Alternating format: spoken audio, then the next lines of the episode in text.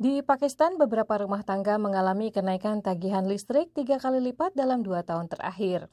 Banyak keluarga akhirnya memutuskan memasang panel surya untuk mengatasinya. Ternyata, meski harus membayar biaya alat dan pemasangan yang tidak murah, mereka dapat mencapai titik impas hanya dalam dua hingga tiga tahun. Tim VOA melaporkan.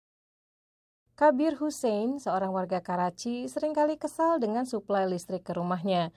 Kekurangan listrik yang kronis di kota itu tak jarang membuat daerah tempatnya tinggal mengalami pemadaman listrik pada bulan-bulan musim panas ketika banyak orang menyalakan AC. Ia juga mengeluhkan tagihan listrik yang melambung. A couple of years back, that was maximum amount was around 20 to 12,000. Then last year it rose to around 15 to 18,000. Uh, Beberapa tahun yang lalu, tagihan per bulan sekitar 45 hingga 54 dolar. Tahun lalu naik menjadi 68 hingga 81 dolar. Tahun ini saya harus menerima tagihan bulan lalu sebesar 135 dolar. Saya tidak tahu kapan akan berakhir. Jadi saya harus memutuskan untuk menyingkirkan tagihan besar ini dan berinvestasi di panel surya. Panel surya yang dipasang di atas rumahnya mampu menghasilkan 5 kW listrik yang bisa digunakan secara bersamaan untuk menyalakan dua AC, satu mesin cuci, satu televisi, empat lampu, dan kipas. Ia sendiri menghabiskan 5.000 dolar untuk semua itu.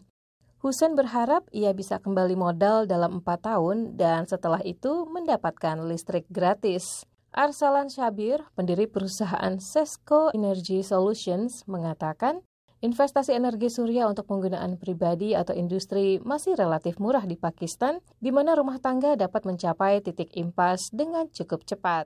From 2018, हमारे business में rise we have seen rise above 200% in our revenue Dibanding pada 2018, pendapatan kami meningkat hingga di atas 200 persen. Dalam riset kami, meningkatnya minat orang ke energi surya dikarenakan titik impasnya bisa dicapai dalam waktu 2-3 tahun. Nabil Bari, seorang konsultan energi di Karachi, mengatakan Pakistan sangat bergantung pada tenaga panas untuk menghasilkan listrik. Right now, most of our plants are being operated on thermal power. They are, uh, we are generating around 60% of our uh, electricity uh, from thermal power plants.